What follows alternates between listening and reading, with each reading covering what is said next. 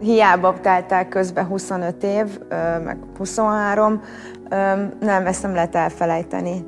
Hát, hogy ez egy olyan típusú rutin, amit az ember egyszer, amire az ember egyszer szert tesz, akkor az valószínűleg élete végéig ott marad vele. Én azt mondtam nagyon sokszor, hogy bárcsak ezzel a tudással, tapasztalattal rendelkeztem volna az elsőnél. Nagyon tudatosan próbáltam arra felkészülni, hogy hogy fogom megoldani azt, hogy tudjam a munkámat vinni, ami napi szinten tényleg sok stresszel jár, és hogy közben, ha lehet, akkor ne menjek azért ebbe tönkre a gyerekkel a hasamba.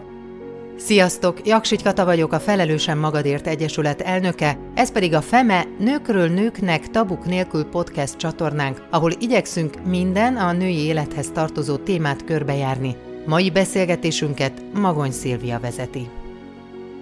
Sziasztok! Anyai szerepek, erről lesz most szó, mégpedig arról konkrétan, hogy változunk-e az évek alatt. A vendégeim pedig Beke Zsuzsa és Jaksity Kata.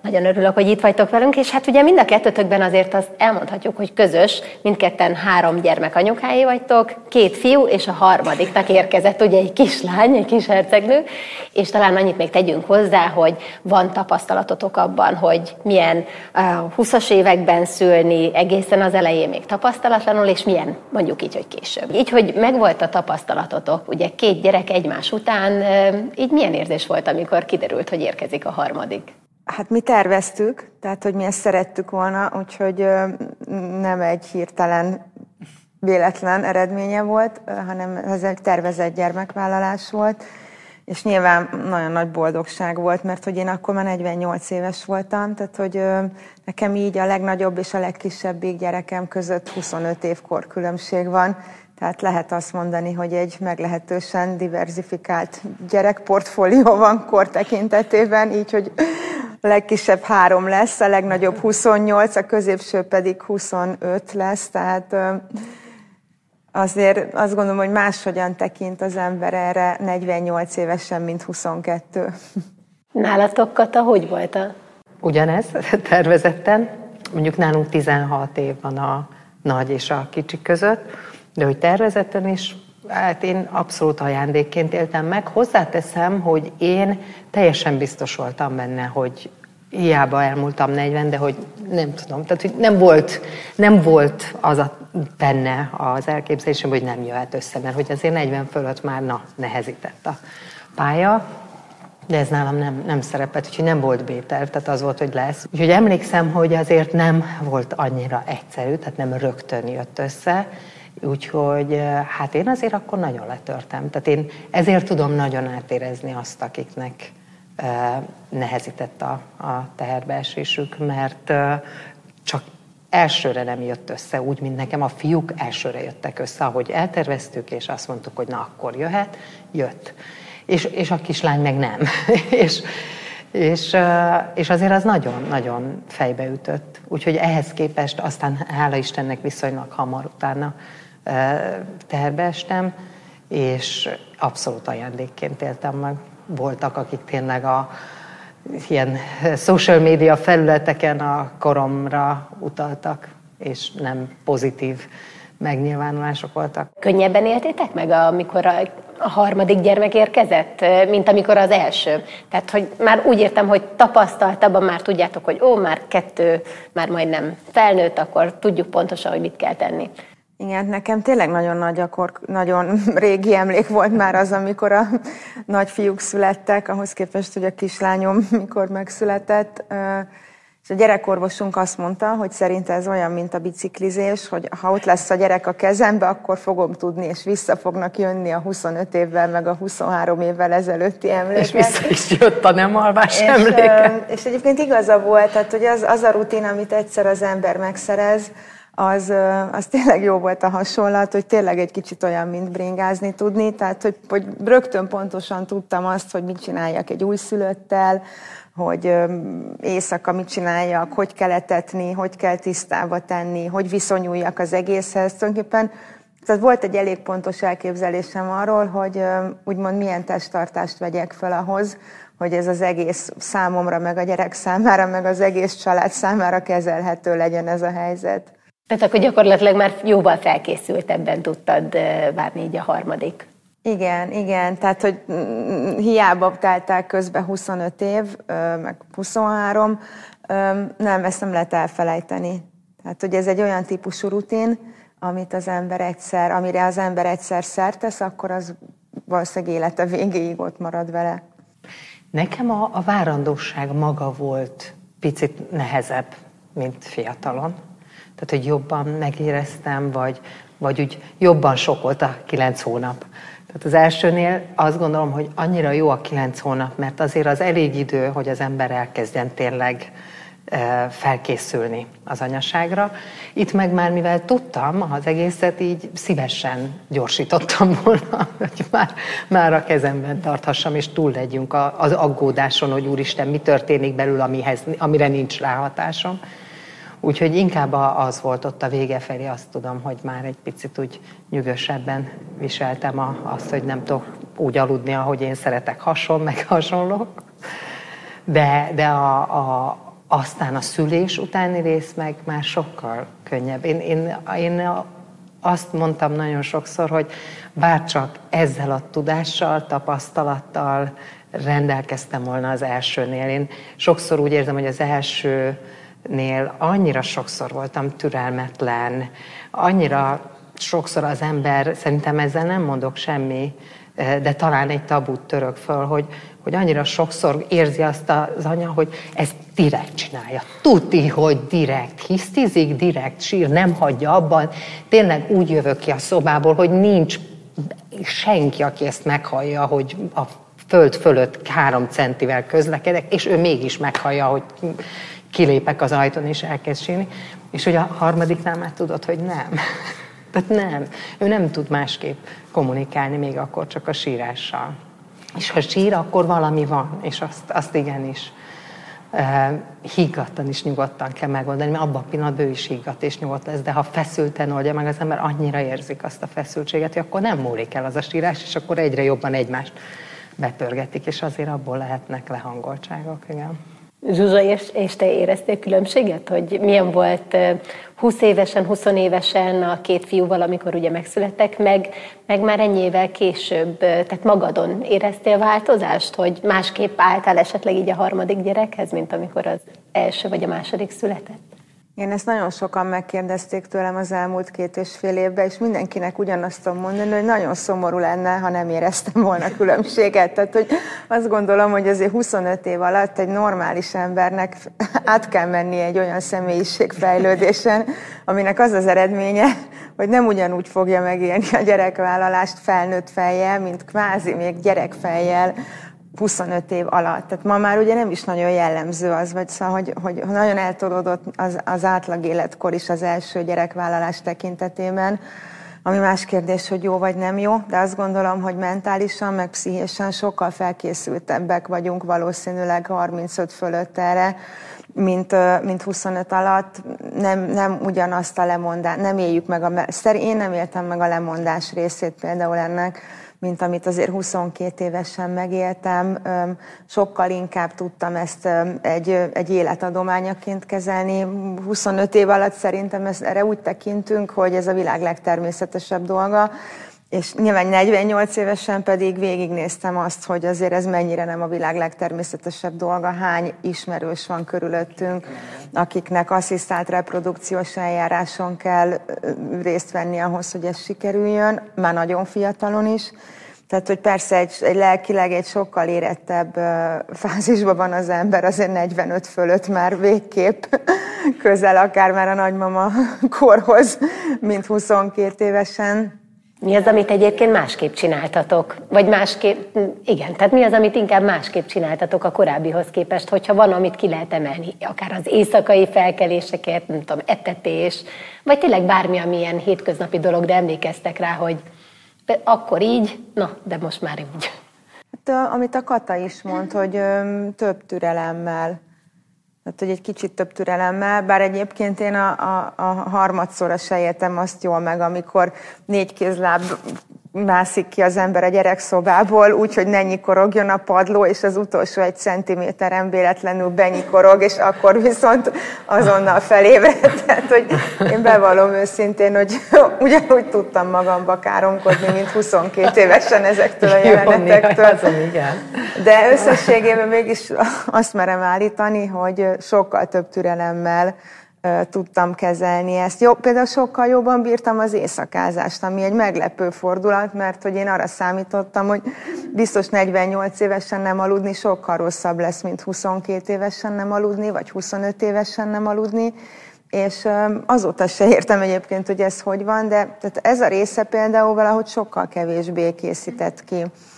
Tehát valahogy jobban föl tudtam készülni. Meg ugye nagy különbség, hogy már tudja az ember, hogy mire vállalkozik. Tehát, hogy pontosan tudom azt, hogy mi fog történni, és nem ér olyan nagyon nagy meglepetésként az, hogy éjszaka nem lehet 3-4 óránál többet aludni egyben.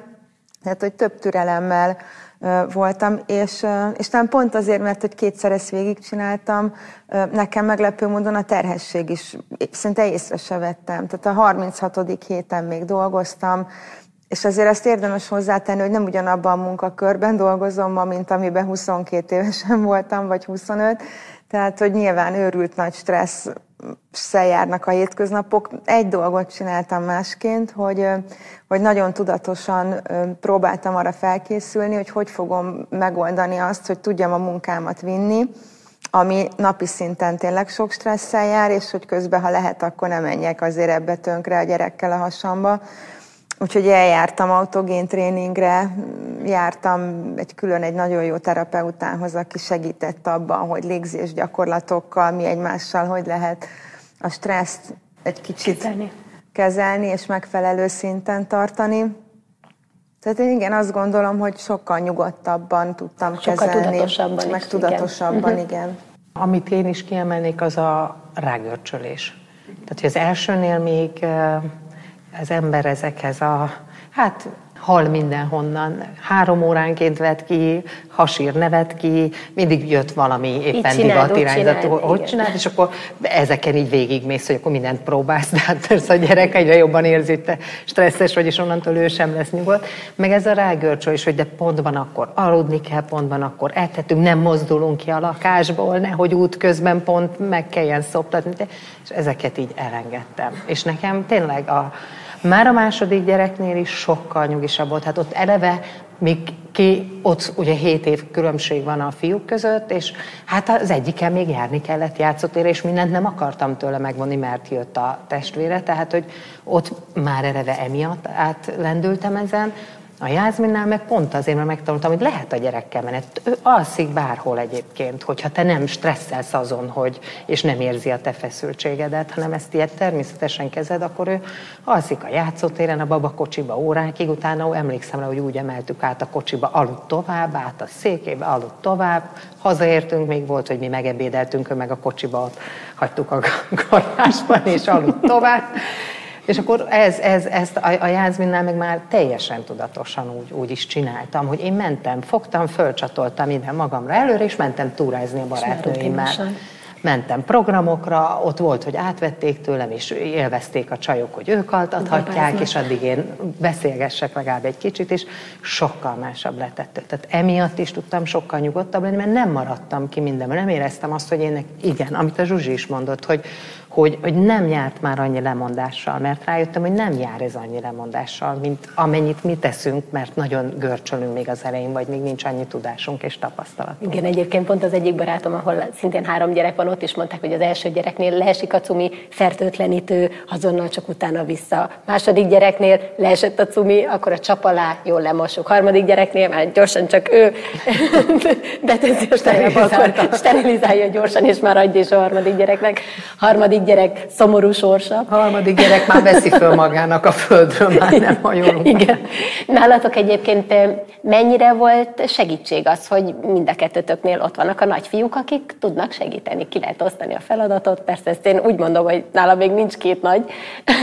Mennyire tudtak ők segíteni, vagy kivenni a részüket? Erre nagyon röviden tudok válaszolni, semennyire. De azt azért hozzátenném, hogy én nem is... Tehát ez nem is volt elvárás egyáltalán velük szemben. Tehát, hogy Én tudtam azt, hogy nekik megvan a saját életük, egyetemre járnak, versenysportolnak, barátnőjük van, társasági életet élnek. Nem ők kérték a babát, a testvért? Igen, ők nem ragaszkodtak hozzá, hogy legyen még egy kis húguk. Hagy vigyázzunk rá. Tehát nagyon-nagyon szeretik, és nagyon jóba vannak vele, és egyébként gyakorta látják is, tehát minden héten találkoznak vele, most már nem laknak otthon. Szerencsére. De, és egyébként azért nem igaz, hogyha előre megbeszéljük, hogy nekem délután van valami olyan dolgom, nem tudom, este munka, ami miatt nem tudok a gyerekkel lenni, akkor oda lehet vinni hozzájuk, és szívesen segítenek, de azért ebből, hogy mondjam, ez napi gyakorlatként azért nem működik, és erre nem lehet szerintem semmit építeni. Egyébként érdekes volt hallgatni, amit a Kata mond, mert hogy én pont fordítva voltam a Grétivel, mint a Kata. Én egy nagyon-nagyon szigorú napi rendet alakítottam ki, mert különben nem tudtam volna dolgozni, tehát hogy én nagyon korán hát úgy visszamentem dolgozni, hogy otthonról, de dolgoztam, és a fontos megbeszélésekre bementem, és ehhez muszáj volt nekem tudni azt, hogy mikor fogok etetni, ő mikor alszik, tehát hogy én ilyen drákói szigorral alakítottam ki azt, hogy... Az a része nekem is szigorú volt. Mert különben én azt éreztem, hogy én különben meg fogok ebbe őrülni, de egyébként ezt 22 évesen is ugyanígy éreztem. Tehát én akkor is azt csináltam, hogy kialakítottam egy napi rendet, amihez én magam tudok alkalmazkodni, tehát én sosem voltam arra képes, lehet, hogy túl önző is vagyok ehhez, hogy olyan szinten alárendeljem magam az anyaság intézményének, hogy gyakorlatilag az egész nap arról szól, hogy akkor én azt várom, hogy a gyerek mikor alszik éppen el, mikor jelzi azt, hogy éhes, hanem hogy én megpróbáltam azokat a processzeket kialakítani, amelyeknek a mentén tudtam azt, hogy fogok tudni. Nem csak dolgozni, hanem egyáltalán bármit csinálni, például eljutni edzésre. Napirend az nálam is szigorú volt, ezt meg is kaptam egy párszor a gyerekek apjától is, mert abban nagyon, tehát az alvás az ilyen szent, hogy aludni, mert hogy akkor azért egy kicsit levegőhöz jut az ember. Csak abban nem voltam már olyan szigorú, vagy lazább voltam, hogy hol alszik. Tehát, hogy az elsőnél még csak az ágyában.